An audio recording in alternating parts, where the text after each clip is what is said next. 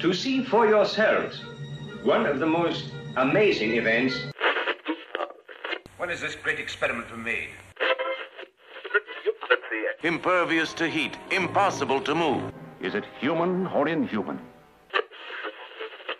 Gentlemen, do you realize what we've found? It's time for the Geeky Brummy Podcast.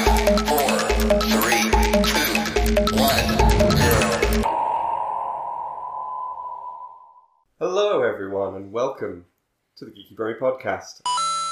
I am not Ryan Parrish. I am Lee Price, but Ryan Parrish is here. I mean, I think, thank God, I thought Ryan. Uh, we have Guy Halford, and, mean, and we have Keith Woodfield. thanks, Lee. Um, we are covering the games of the decade, which is why I'm kind of here. If you've been following, you kind of know that I'm the games guy, so that's why I'm leading all this. So we're talking about the last decade of games, just like the music one we did a few months back. And uh, Which this was supposed to be a couple of weeks later. yeah, yeah, we took a while to get around to this one, but uh, It's alright, we only took a year to get around to film Flight Detectives. So. yeah, Yeah, anyway. Um, Timely with all our information as always. uh, yeah, so what the way this is going to work is we're going to run through year by year. Um, I'm going to I've picked out what I feel are the most defining games of each year, not necessarily the best ones, but just sort of the games that kind of defined what was going on with gaming and what the trends were at the time. And then for each year, we're each going to pick out our favourite game of that year. So with that, we're going to start in 2010, which which was the year of, we were still in the sort of era of the 360, the PS3, and the Wii was still out. Uh, we had the launch of OnLive, which was the first game streaming service which went nowhere. What is Uh, that? I forgot that existed. yeah, I saw it when I was doing all my research. I was like, oh, that that was a thing, wasn't it? It's Yeah, basically got a controller and everything else was like and a little black box. And yeah, it's basically what Google are going to be doing but it didn't work. Yeah. Yeah. Um, we also saw kind of the decline of uh, the instrument based music game because that was the year that DJ Hero 2 and Rock Band 3 came out and didn't really do very well. I loved DJ.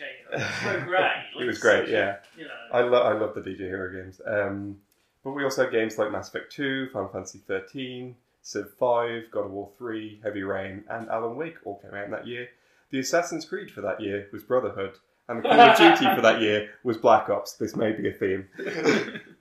but the, the games that I picked as the defining ones, the first one I picked was uh, StarCraft 2, which I was genuinely surprised that that came out in 2010 because I thought it was older than that. Wasn't That- the first one come was it- in the 90s? Wings of Liberty was the Yeah. first one. I think, it think was. Oh, yeah, but like And then it was Heart of the Swarm next or something. like yeah, but the StarCraft Two base thing came out in in 2010, and I picked it because it's one of the most prominent esports, and What do you do? You must it? build additional pylons. That's Yeah. what you must do, guy. Is Yeah. build additional pylons. it's basically it's a real time strategy game. You've got to kind of manage your various units and things against an invading do you remember alien sort of thing. Command and Conquer? Of course, I remember Command and Conquer. It's Not it's like that sort of thing, yeah. Mhm. Uh, Right. But it's in space. Okay. Um, what, what, why? And the Zergs being rushed at you. Yes. But yeah, it's, it's it's one of the big sort of esports games, and it's still huge to this day, especially in Korea, where it's just it's the big game somehow. and um, and it's also resurfaced in the news earlier this year when a pro player was pitted against an AI, a sort of highly advanced AI, sort of like when they did the the chess thing back in the nineties, whatever. Uh, so that was my first pick for that. Um, second pick was Red Dead Redemption. Did he win?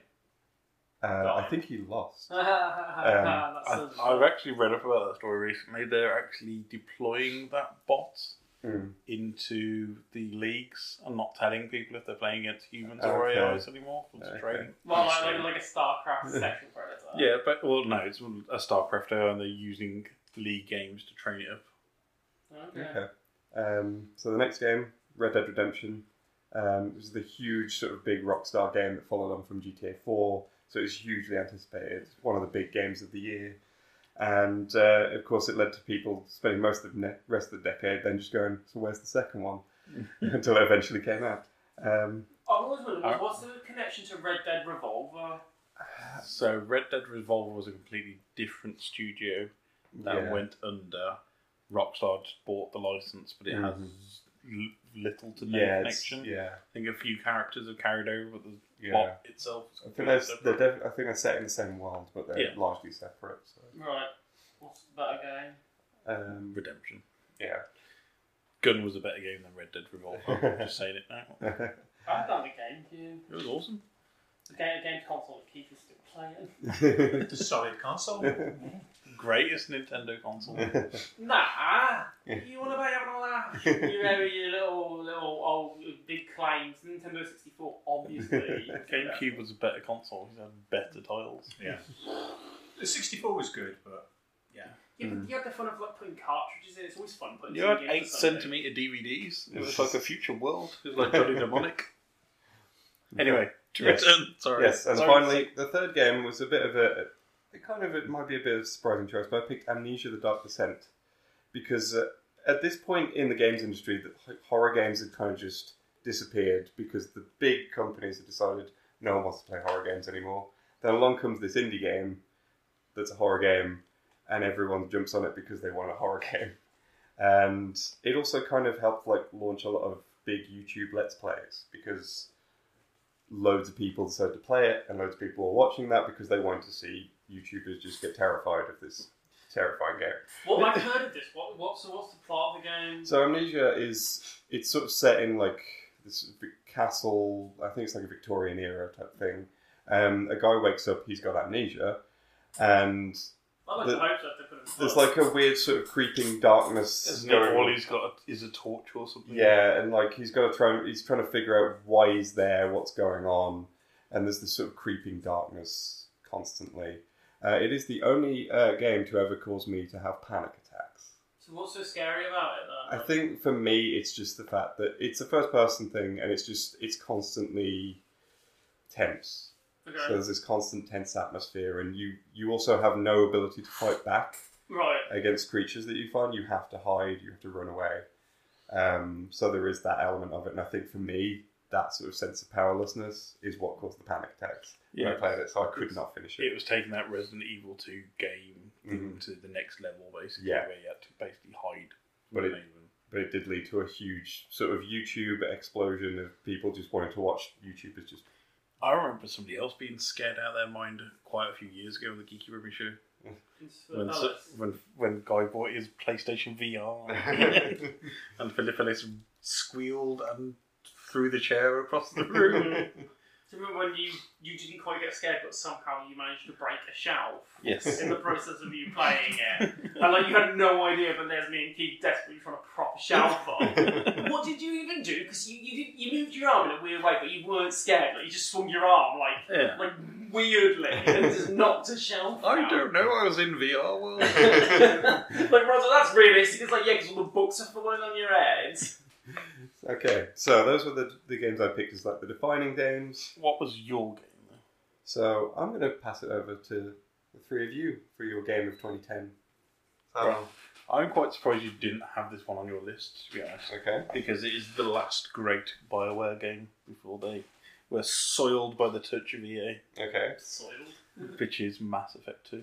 I briefly mentioned it. Yes, in my initial roundup.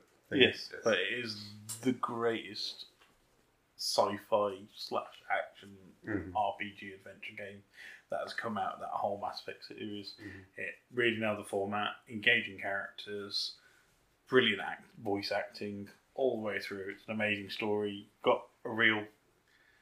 The first game was pretty ploddy, to be fair. Mm. What word is that? Ploddy. Have you played? Ploddy. Have you played Mass Effect One? It's kind of it's it's wading through mud until I think the main thing the I know final about act. the main thing I know about Mass Effect One is the lifts. Yes, lifts and the worst inventory system known Okay. to man.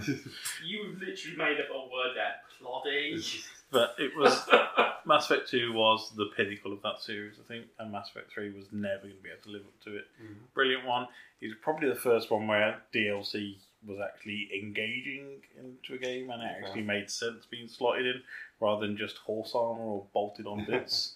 this was like actual proper expansion packs. So you had Lair of the Shadow Broker, uh, Project Overlord, things like that. This is one of my all-time favorite games. Cool. Keith, you look ready. I've I've restricted myself to games I actually played. Yes. as well, even So though there were titles that I was always aware of that I'm, I'm quite considered.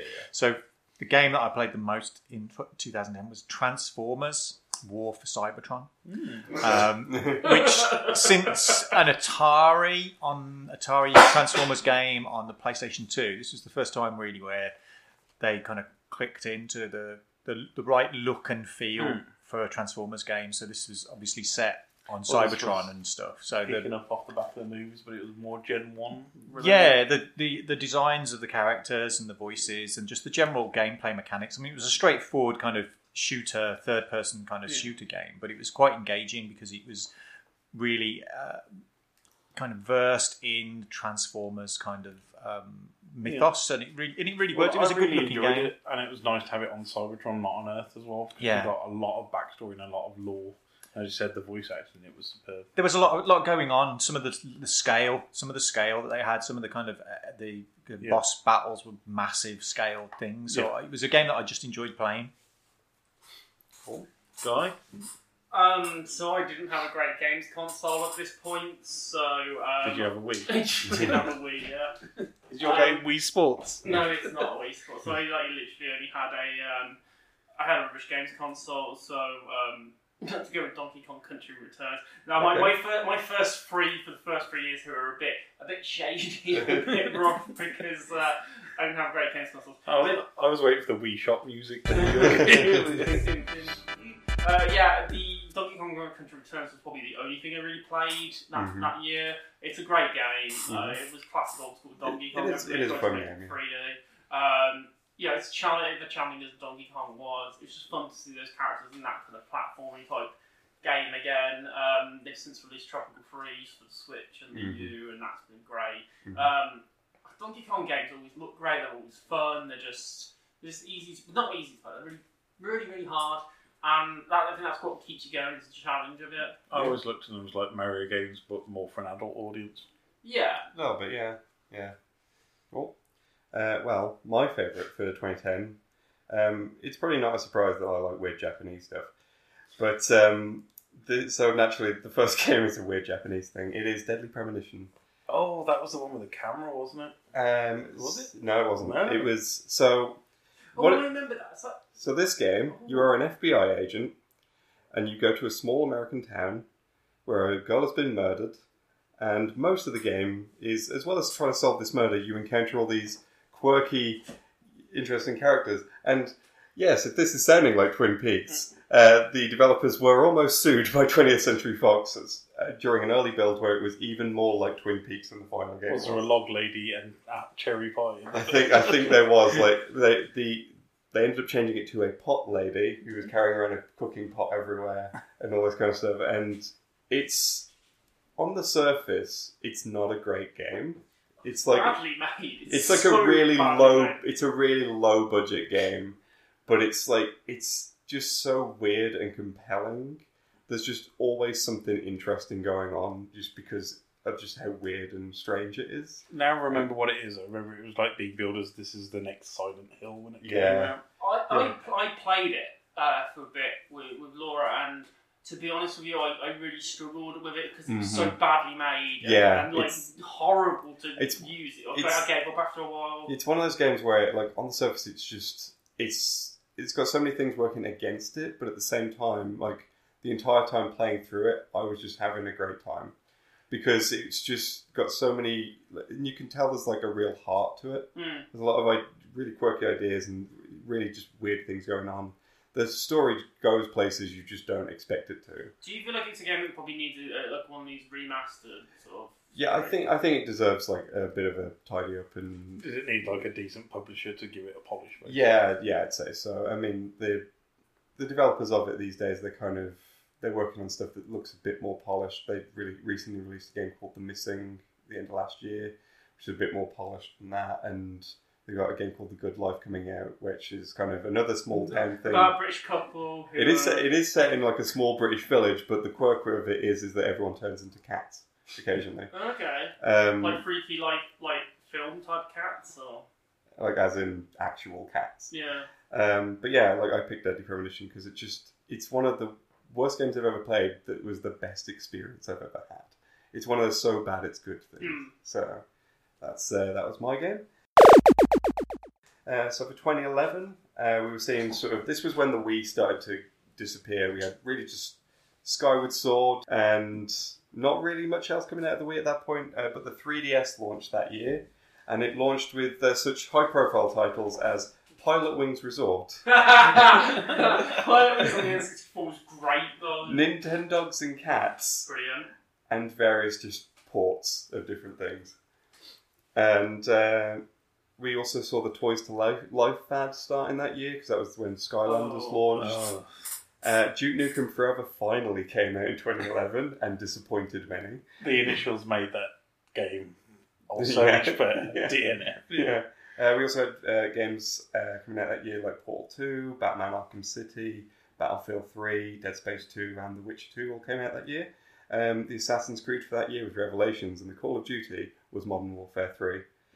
So the defining games for 2011, I actually found really easy because all three of them just jumped out to me as like, yeah, these these are huge defining games. First one is Dark Souls. Uh, The, the 1st hard game. Yes, exactly. It is. It's basically it's the game. It's the hard game that's become like this, a journalistic shorthand for this game is hard.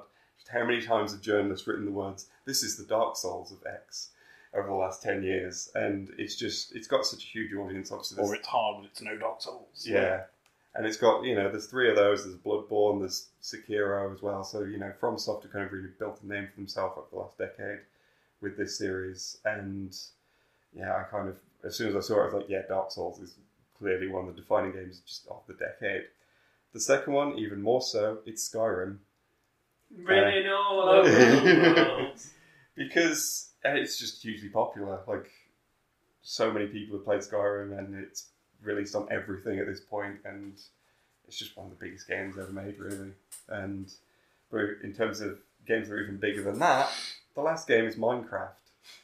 Ah. Which, of course, is one of the biggest selling franchises now, and it's Yeah. just you know, And it's allowed its creator to turn into some massive tri- Twitter troll. Yeah. The billions of pounds paid. And I, I love that. It, Lego. I love that they've, they've uh, stripped his name out of it now as well. Yeah. And uh, but yeah, it's just and it's sort of it's even like entered schools and things because they've made the educational version.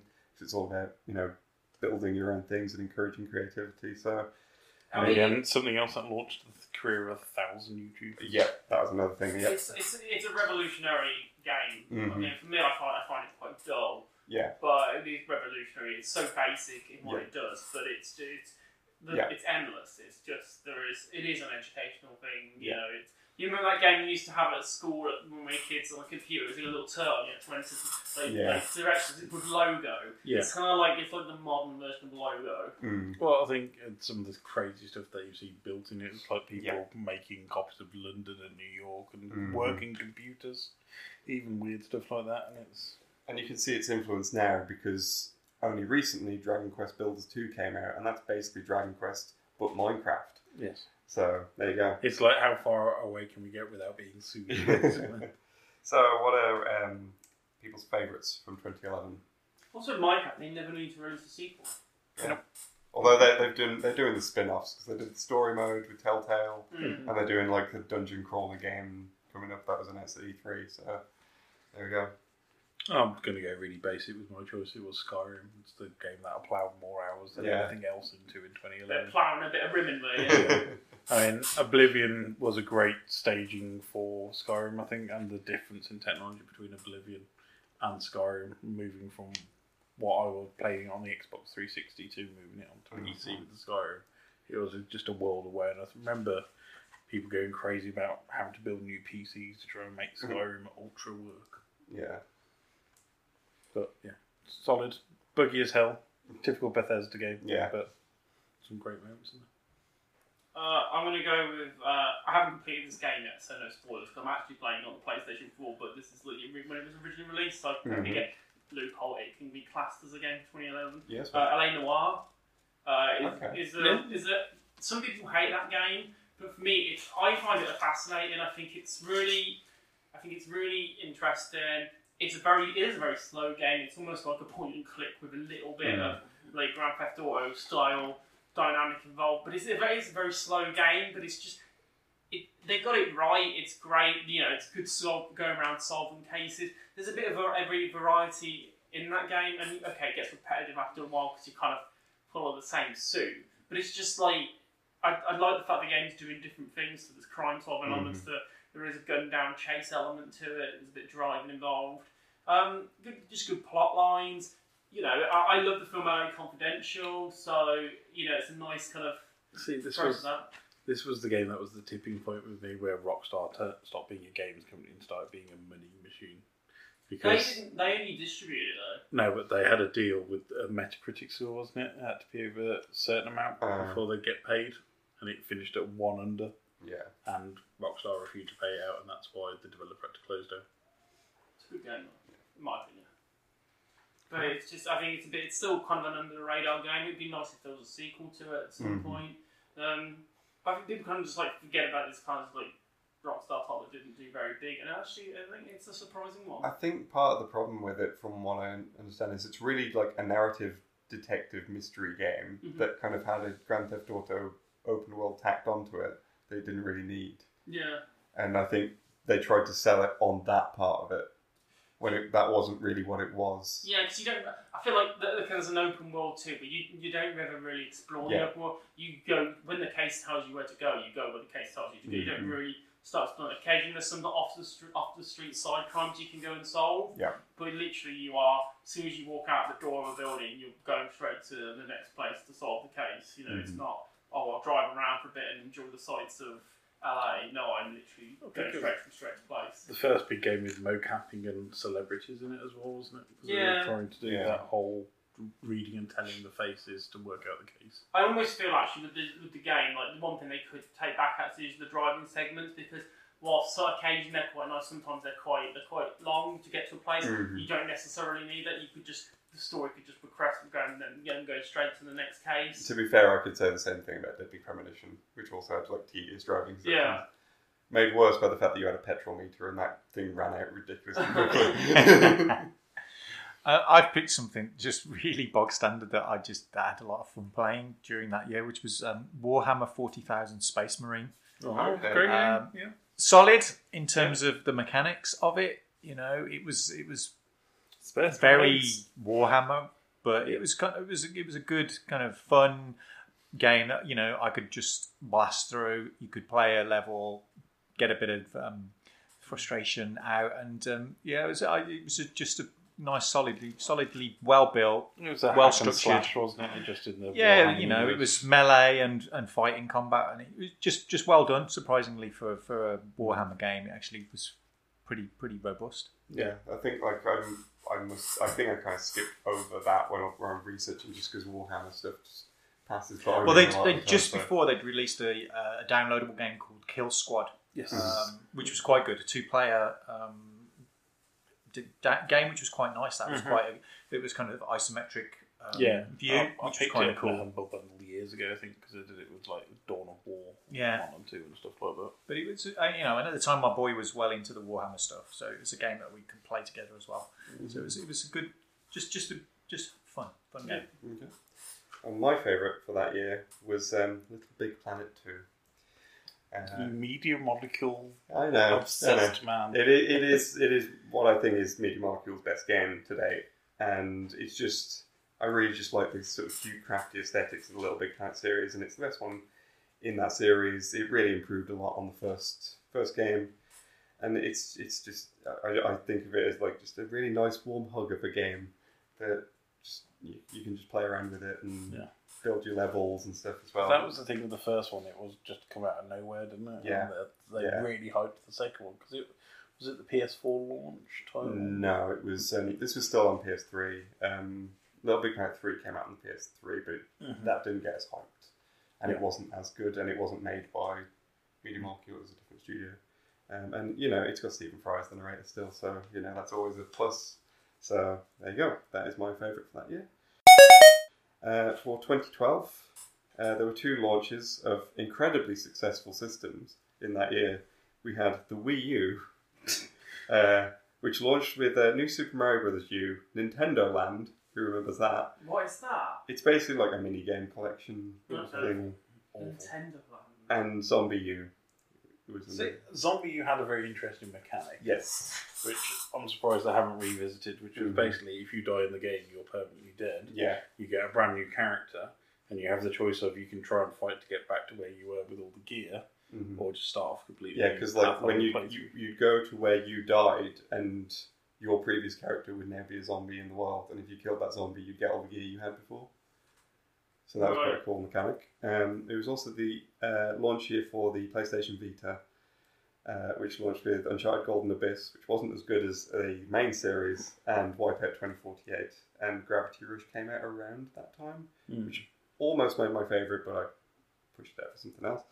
Um, but of course, the Vita, the Vita did so well that I almost forgot to include it on this thing.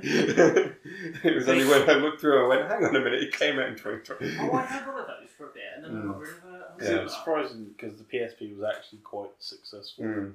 having a dent in the market. And the thing is, the Vita was a pretty decent system, but it just didn't have the library Mhm. to sustain it, so it just went nowhere. But that year we also had games like Halo 4, Journey, Borderlands 2, Far Cry 3, Mass Effect 3, Max Payne 3, a lot of threes, uh, and XCOM, uh, the Enemy Unknown. XCOM, this game hates you. yes. That's why I Um, should just start that series. Uh, the Assassin's Creed for that year was 3, and Call of Duty of that year was Black Ops 2. Um, defining games for this year was really, really difficult because it was kind of a weird year. It was kind of like a weird transitional year because we were starting to wind down on the, Mm, the yeah. generation and stuff. But I kind of, so my choices might not necessarily be things that people might agree with, but I think the first one I picked was Spec Ops The Line, which I felt Solid. it kind of followed on from it. We had a lot of military shooters before this point. Um, You know, it was a huge thing. You know, Tom Call Clancy's Division, Division, Tom Clancy's Rainbow Six, Tom Well- Clancy's Fire a Gun Terrorists. well, Call of Duty came out and was a, a huge success, and it sold millions and everything. So everyone wanted to have a military shooter. And what Spec Ops: The Line kind of did was it kind of just came in and went, "Here's the last word in that," and it just because instead of being all gung ho, let's go save the world and war is great and we're fighting for freedom, it was war is really terrible and you're a horrible person who's doing horrible things. Yeah, I and it really redefined what a military Yeah. shooter could show off and. Yeah, because it was it was basically you know that David uh, Mitchell and Webb sketch which gets replayed all the time. Yes. It was basically where are we the baddies? Yeah. This was the game that was like Yeah. the epitome of that kind Yeah. of feel, which is basically America isn't the great Mhm. white savior of the world. and it, Um, it's it's just sort of it, and it kind of helps that progression of more maturing in game storylines, where it wasn't just like let's go fight some bad guys, but it was like let's examine what war is and what Yeah. is going on there. Um, similarly, on a sort of sort of bringing narrative to games, um, The Walking Dead season one, Telltale's series. Uh, because we saw, you know, this decade we've seen a lot of these sort of narrative games come back, and it kind of brought back the narrative adventure game and redefined what it was. I don't think if you had Telltale, you would have had Double Fine Studios. Mm. Because Double Fine would basically rode that nostalgia wave Yeah. like a truck to Yeah. get back into the market. Yeah. it's a shame Telltale's not here anymore. Yeah. but... I did dig the, t- the Walking Dead games I'm currently playing through the collection again Mhm. now because I don't own the system that I originally played it on. Yeah. Yeah. And it still still stands up as um, good Keep- storytelling. Keep, keep Broomfield's love story. I don't own the system. but yeah, it, it, you know, it sort of it led to things. I think it- because of stuff like that, you had things like Until Dawn and Life Strange follow on, Mhm. and just a lot of sort of indie projects that are very narrative focused and choice focused. So I think Walking Dead helped spark a lot of that. And the last one, for better or worse, is Candy Crush Saga. because it kind of defined what the mobile market has become, I think, oh, for was- better or worse. It was the first egregious cash grab for life, yeah, wasn't it? yeah, and like you only need to look at like the App Store or Google Play at this point, and it's pretty much just all Candy Crush clones. Yes, it's all match three games Yeah. with oh you, you run out of lives, Yeah. yeah. wait three hours or pay ten pounds. Yeah, so I think you know, it's not necessarily a good thing. It, it kind of defines what was going on, but it does show what kind of happened there with the mobile market and where Yeah. the mobile market became. I think Candy Crush was that turning point. It took off and it was a huge thing. So, you know, like I said, weird year. So let's see what the favourites are. Um, you've already mentioned it uh, in your list of, of notable games, but for me, that the game of the, of the year and still one of my favourite games ever, Journey. Just because there, it was beautiful, the mechanic was so smooth, the sound, the look, the art direction, and just everything about that game was just amazing. Um, and, and because it was so different to like lots of other games, I mean, you, you didn't shoot anything, um, but there was just something about that game that just sucked you in. Just the whole thing, just even the, the, the kind of title screen um, was just a it's just a wonderful, wonderful game. Downloadable um, content as well, which was kind of one of those bizarre things. It wasn't a physical release, I think, at the Mhm. time. Mhm. Um, but it was just a game. You know, it was relatively short, but again, the idea that you, you could wander through that land and, and meet another player. Yeah. But you, there was no communication. You didn't talk to them. You wasn't Just any- lots of what's it? hopping. There Yeah. would just be there would just be somebody sitting in the desert. That would be another player in a different part of the world, and you kind of would have these kind of encounters.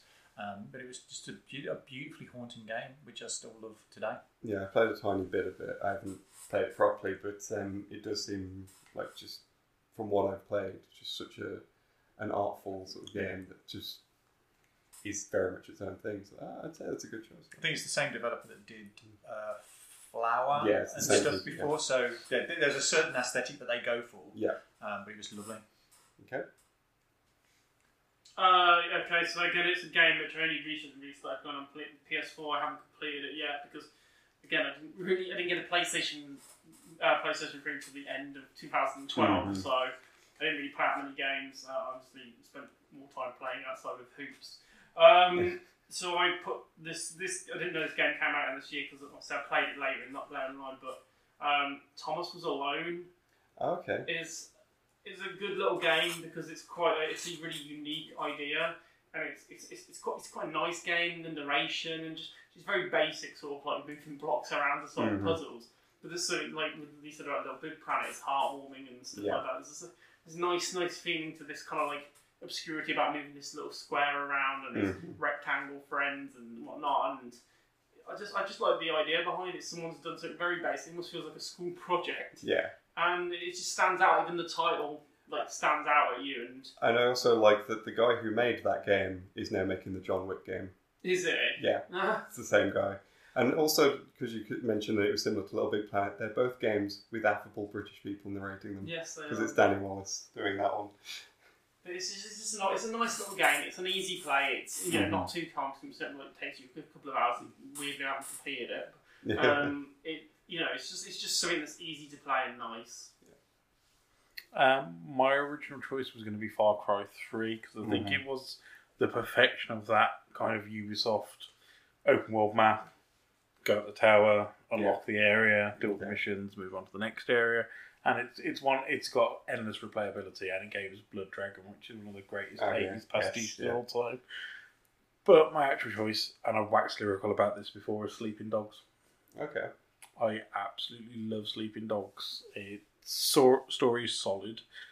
Really like the way the combat handles with the counter system. Mhm. I think it's one of the best versions of hand to hand combat I've seen in the game. Okay. Um, it kind of really goes into that kind of um, hard boiled Hong Kong movie genre, which I'm a big fan of.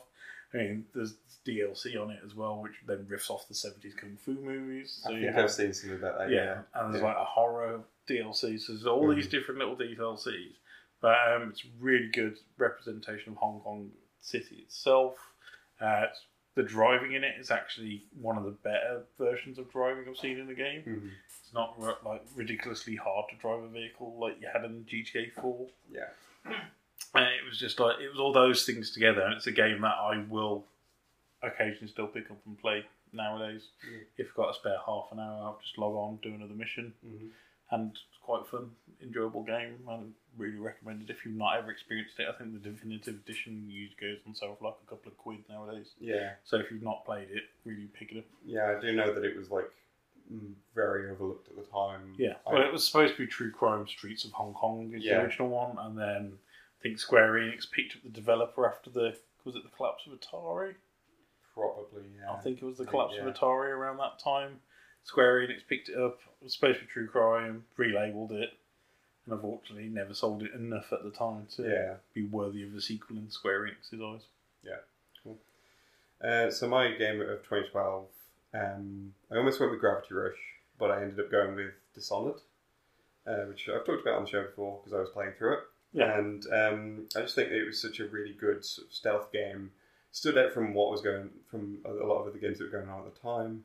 I just really love the sort of freedom you get to kind of go after the different objectives. You can Mm. play it in so many different ways. You know, even if you are like going just a stealth route, Yeah. there are still so many ways you could approach it. You know, employ different tactics to distract guards or. I always thought of it like a spiritual successor to the Thief series. yeah, I mean, there's even like one part in Dishonored which directly references Thief because you find this, you go into like this assassin's den, Yeah. And you've got one guy telling an apprentice to Mhm. sort of that he needs to move through the shadows in a specific way, and most of that dialogue is taken from Thief's tutorial, Yeah. like word for word, um, which I'm amazed they even got away with because different publishers and everything, but Yeah. um, but yeah, it's it's just, and I just really like the weird world that it's set in because it's just, it's sort of this weird. You've got all these weird eldritch horrors that exist in the world just on the periphery, and there's this idea that the world's kind of almost falling into a void, and if you're not kind of, if you like kind of let chaos reign, the world will fall into that void. So that's that kind of affects the outcome of, the game a little bit. And I just really like just the just sheer variety of things that are happening in that game, and The whole thing with the whale oil in that game, Yeah, I always exactly. found very weird. Yeah, it's 'cause like the- everything run on, runs on whales. and the whales themselves are kind of weird and creepy when you actually sort of have a look at them because they're not just whales; they're just Yeah. these weird eldritch beasts that vaguely resemble whales. So yeah, I really love that game. So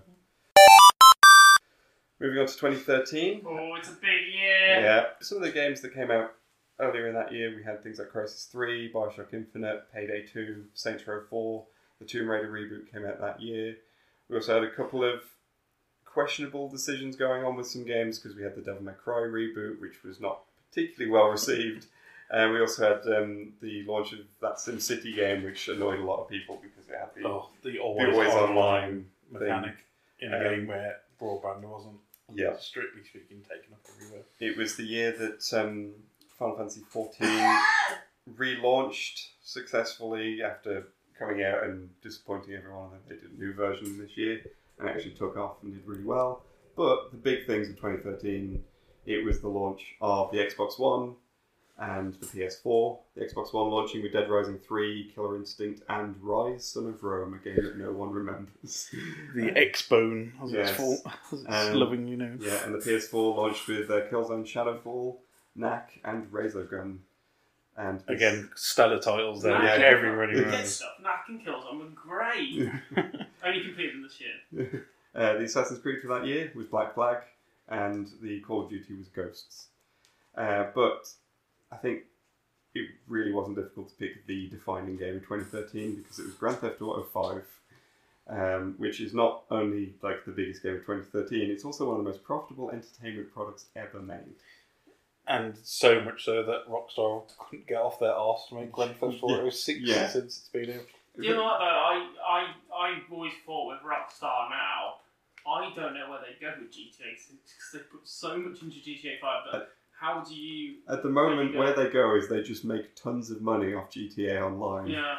They just put the casino in, so you know they're, they're probably making bank off that at this point. Um, so yeah, I mean that one kind of went without saying, really. Grand Theft Auto Five, and then um, I picked.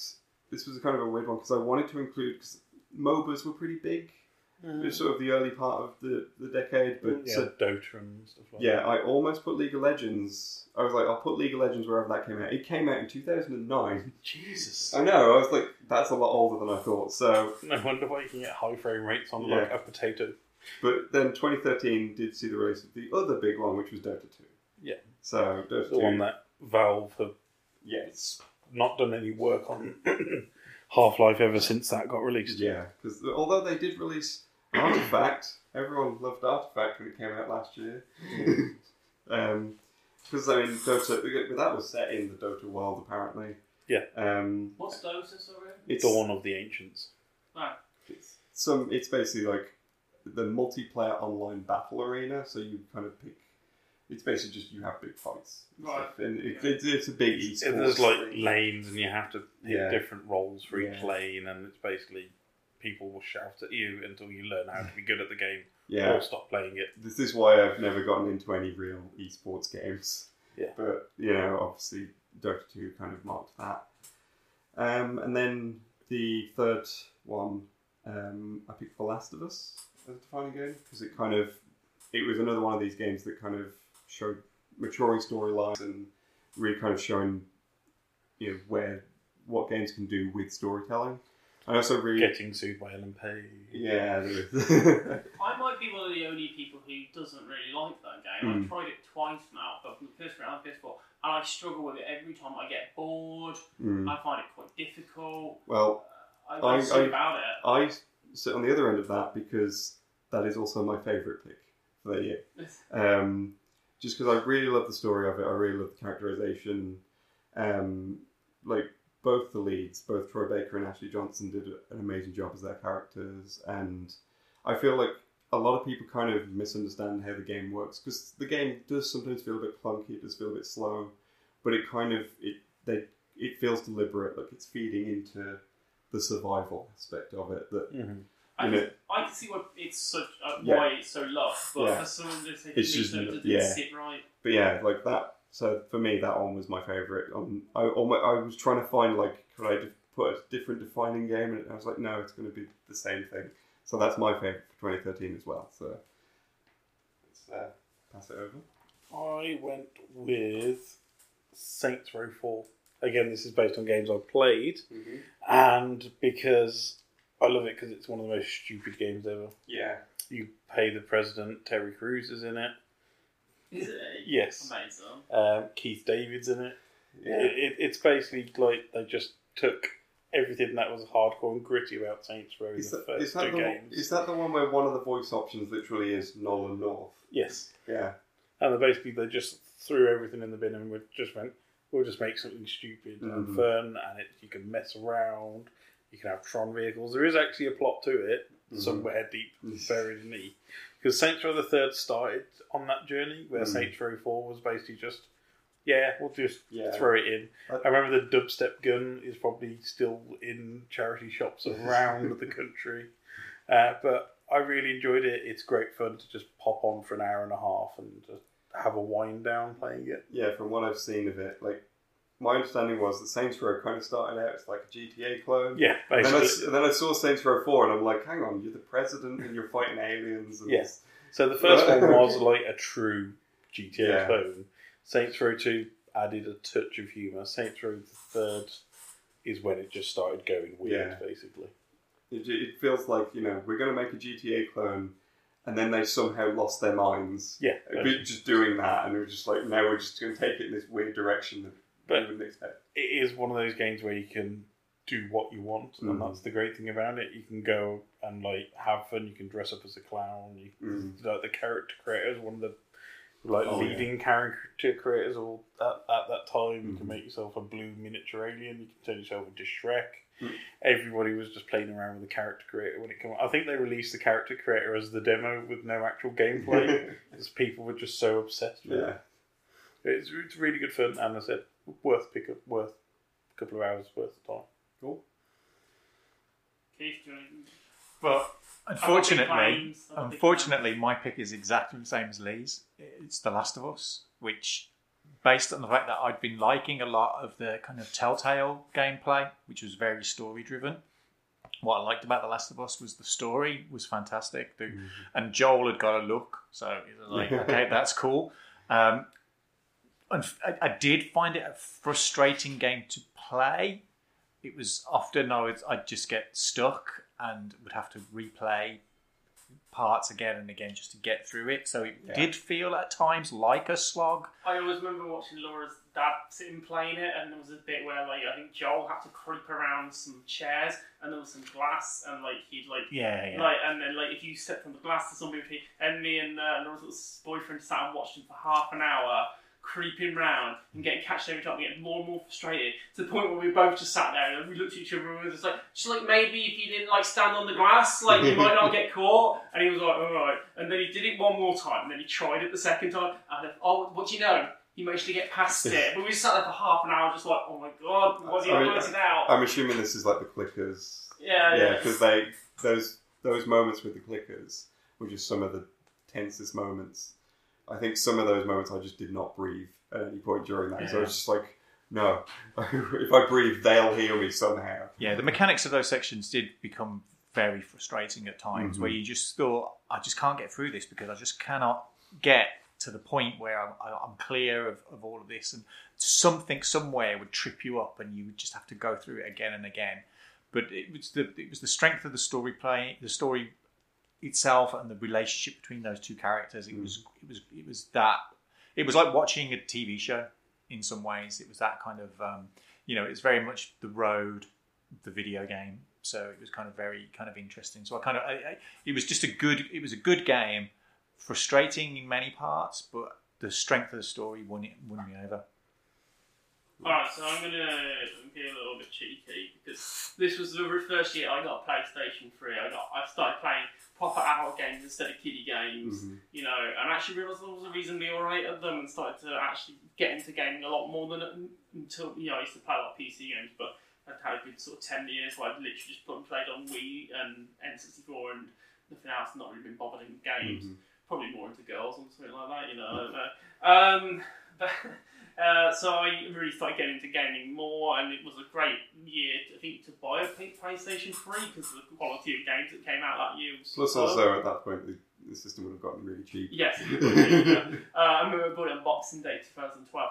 Uh, so I'm going to cheekily say two, but one I'm not going to dwell on that much. So Grand Theft Auto 5 is because it's such a revolutionary Yeah. piece of gaming. As someone who played the original Grand Theft Auto on PC to see where it has evolved to and just being immersed in that world, superb game. You know, it's a game I frequently go back to, Mhm. have a bit of fun with. You know, like you said, the Saints Row, just, you just mess around, just have fun. Uh, so I won't dwell on that stuff, but I'll, leave, I'll say it hands down is the best game I've ever played and still ever played. I've struggled to fit all top it, and I have no history of playing the other two games in the series, but I kind of know of them. Is Bioshock Infinite, so I went into that Okay. blind, just kind of intrigued by the steampunk element to it. Yeah. I didn't know. I knew kind of briefly what the other two games were about. Mhm. However, I found myself still captivated by the story. I found myself flummoxed by what happened at the end of it. Like I couldn't Yeah. comprehend it. I was just watching the last sort of twenty minutes of that game. I've never seen anything like that in a computer game where it's a, a head twisting science fiction. It's yeah, that the ending goes places. it's and like we're gonna say we're having a little bit of knowledge about about Bioshock before. Like I kind of understood the end a little bit, but it was it just I've never played anything like it. It's uh, Mhm. it, to me it's an in- incredible piece of work. It's a, it's it, to me it's like because I only played stuff like Mario and things like that before. It was a point where I realised actually games want to tell you a story these days. They Mhm. want you to complete the story. They don't want to make it too hard for you. Mhm. They want you to find out what happens at the end of this. And I feel like with Bioshock had been too hard. Like I've never found out what happened at the end of that Mhm. game, and it would have been disappointing because that is an incredible end to a thing, and you can tell the people who made it were quite passionate about how pe- they want people to know this story. This Yeah. story. It's it's a it's a fantastic game. One of my It's- favourite things with Bioshock Infinite is the use of music Mm, because it kind of like introduces the weird sci-fi elements through music. yeah. Like very early on in the game, you walk you walk into Columbia, and it's a game set. They you know they make it clear it's set in 1912, and you walk past a barbershop quartet singing "God Only Knows" by the Beach Boys. My favourite song. And I was just like, hang on a minute, this is 1912. And that was the first sort of tip off that something Mm. is off about this world, and it's Yeah. where that sort of led.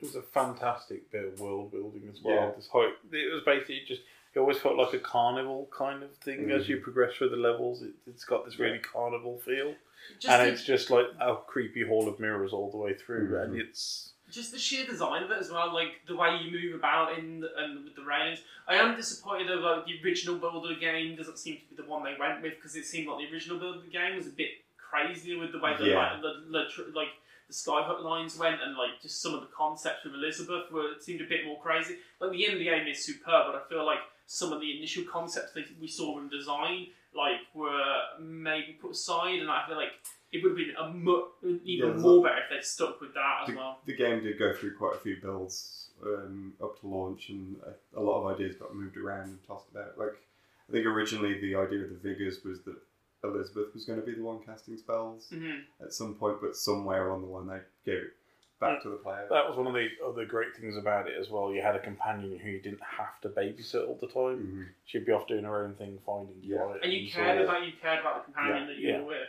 It was it was just a fantastic game. I mean, just the thrill of just jumping onto the skyhook and just you're flinging through and you're seeing the world like at weird weird angles. and stuff. jumping down onto the top of somebody and stabbing them for the. Exactly, like I've never done. I've never had a game like that before. It's, oh, I don't think I'll ever play a better game than that. I do love that for 2013, three of us have picked a game which is Troy Baker escorts a car somewhere.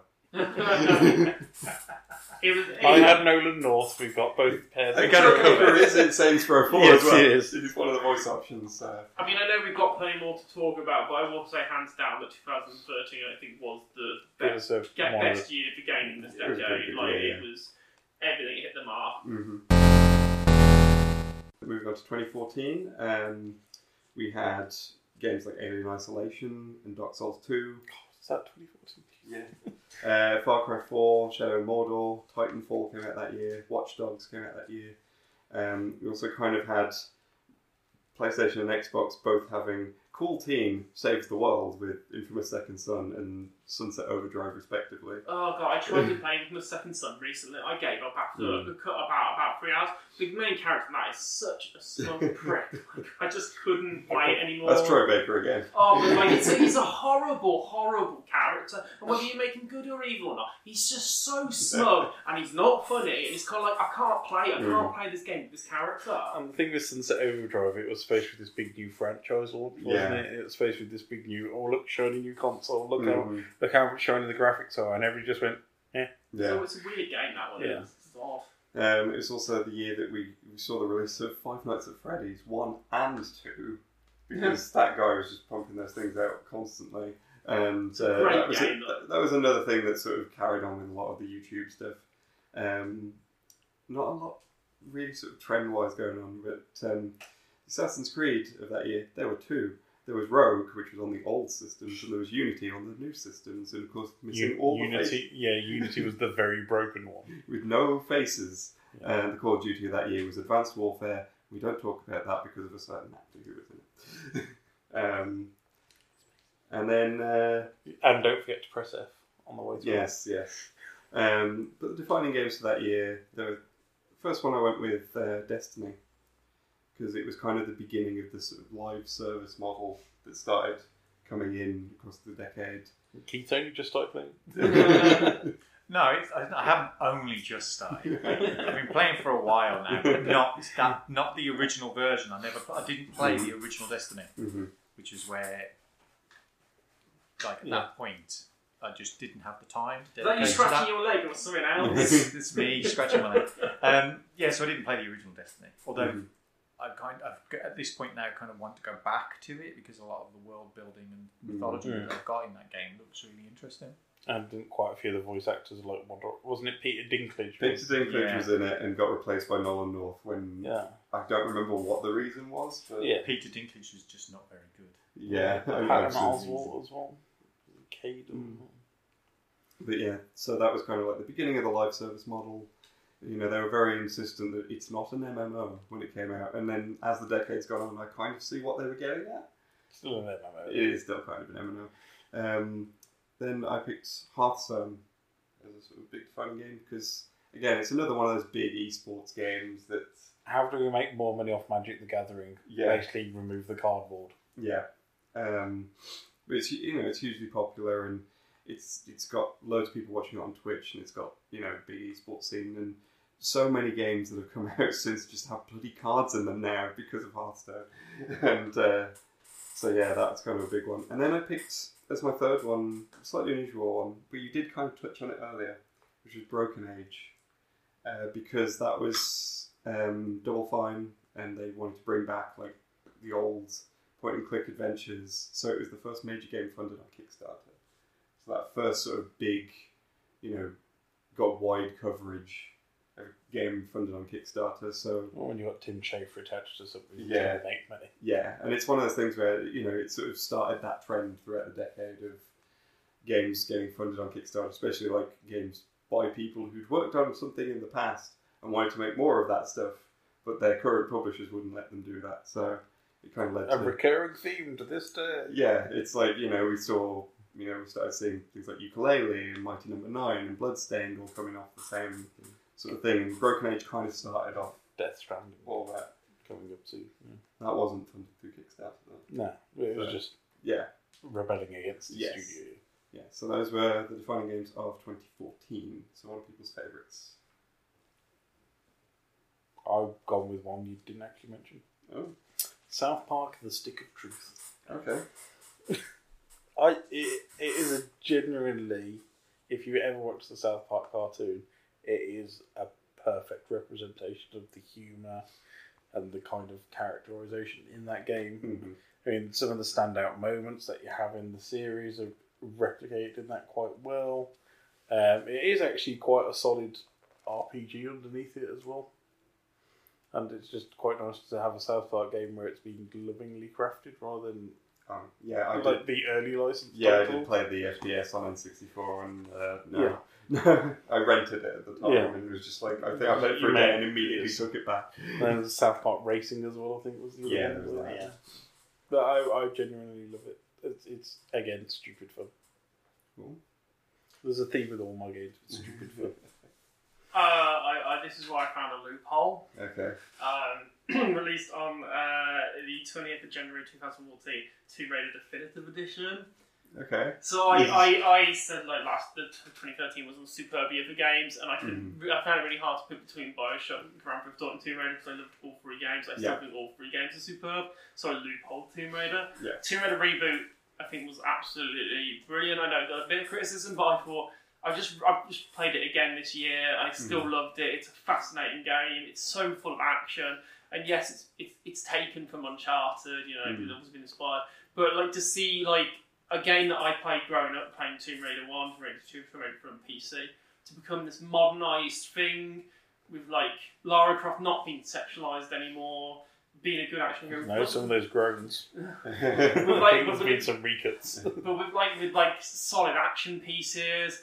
Um, I just I literally love that game. I will probably play it on and off again throughout the rest of my life. It's you know there's not much tomb raiding in it, but it's just a solid action game. It feels like I watched a film. I wish when they made the movie with Vikander, who was great as Lara Croft, they'd actually taken that game beat for beat and remade it on film. They only took elements of it, and I think that was an error with the film because the, the plot of that game is the, is a movie esque plot. You know, Mm. it's superb. Okay, it's a bit corny in places, but Yeah. that would make a good film. It was basically Indiana Jones meets Uncharted, wasn't it? But I feel like with this one, the Indiana Jones element isn't here with this. You know, I like. This is the thing. As someone who is like a long-term Tomb Raider fan, played every single game, I have a lot of issues with the reboot series of just of how it relates to the to the older games and how I feel like it's missing some aspects of what I love about the older games. Are you missing Chris Barry? Are you? No. In a, in a mansion. No.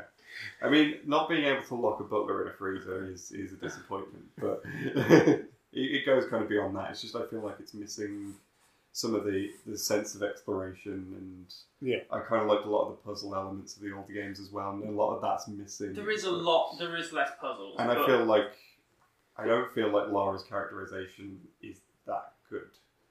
I've got a lot of issues with it, so What I enjoy with this game though is that like Lara, you are with Lara from the top. There's a good, there's kind of a good cast of supporting characters. Look at like most the video games like cliche, Mhm. but like other characters in Lara Croft games before were never really that prominent. Yeah. Whereas like now you've kind of got characters that stand out, villains that Mhm. stand out. You know, like look, Jonah bless him permanently in the friend zone. You know what I mean? It's not like, but he, you get to know him a bit. You get to know people that surround her. Whereas before, you she felt like a loner, which was hard to relate to Yeah, her. there's a lot to like about the Tomb Raider reboot series, but there, there are still those issues that I have with it. But yeah, I mean, I'm expecting another reboot again soon because I think they've pretty much finished the trilogy off. they finished the trilogy. I don't know what they're doing next. I hope they make another one because, to be honest, with you, even if they knock out an average one every, every two or three years, I enjoyed the last game. It took me a week to complete it. I had fun playing it. I, you know, just keep knocking those games out. They're good. They're good. They're just good fun. They just they're adventure action games with a few action sequences and Mhm. stuff like that. I like I like playing them. You know, I like they're, they're good fun. But the first one, it, it's a great game to go back to. You know, there's some good environments, some good locations, and yeah, it, I think it gave Tomb Raider a breath of, breath of fresh air. To be honest with you. Cool. I've picked something completely random. It's not very very random. It's it's it's it's weird because it's partly because I wanted the action figures that came with it because they're Oh, incredibly the well designed. Um, it was Disney Infinity Marvel superheroes. Um, the design work that they did on the characters for all of the Disney Infinity designs, I quite liked. Um, so this is kind of the beginning of the end for the kind of um, toys to life stuff. But I kind of liked the mechanics of the Disney games that you, when you got a set, you'd got part of the set was an actual kind of mini game levels. Mm-hmm. So that when they, they've done it with Star Wars and stuff as well. But the idea that then outside of that, you could take the character, whatever character it is you put on the, the, the Disney Infinity grid, you could then go and play other people's levels. And so there was kind of there was quite a big community of, of games and levels and things that you could play, or you could just kick around in the kind of hub world that Disney had created. Just the kind of simple mechanics of it and the design work, it was more the aesthetics of the of the little toys that you could buy, which was great. So I've still got tons of those, and they kind of did the whole uh, range of them, and then they did, the, you know, following on that, they did more. So you, you, this was the start. You got the basic set of kind of the Hulk and Thor and Captain America and stuff, and then later on you got some more from the films series. But it was um, it was kind of cool. It was just you know a good little fun game that I could play with the kids. Cool. Uh, my game for 2014 is Bayonetta 2. Because the Bayonetta, I really just enjoy a lot. On the Wii U. On the Wii U, yes. Um, but it's just that I really like a lot of what Platinum does. They just make these really good, solid action games where you're just going around fighting tons of enemies with just ridiculous combos and really over the top action sequences and really over the top set pieces. And Bayonetta 2 is kind of just a big sort of distillation of all of that. And it sort of really improves on a lot of the first game. It kind of makes the combat feel a lot more fluid and uh, it's just really colourful as well, which the first game was kind of lacking. It was very grey, very brown. Um, but this one, they just injected a bunch of colour into it. And it's just, it's such a ridiculous game. The story doesn't make a lot of sense, but you don't really care because you're just kind of going around fighting off angels and demons and just having a blast with it. And it's just a fun action game. That is the end of part one of our gaming roundup of the decade. Uh, we'll see you again in part two.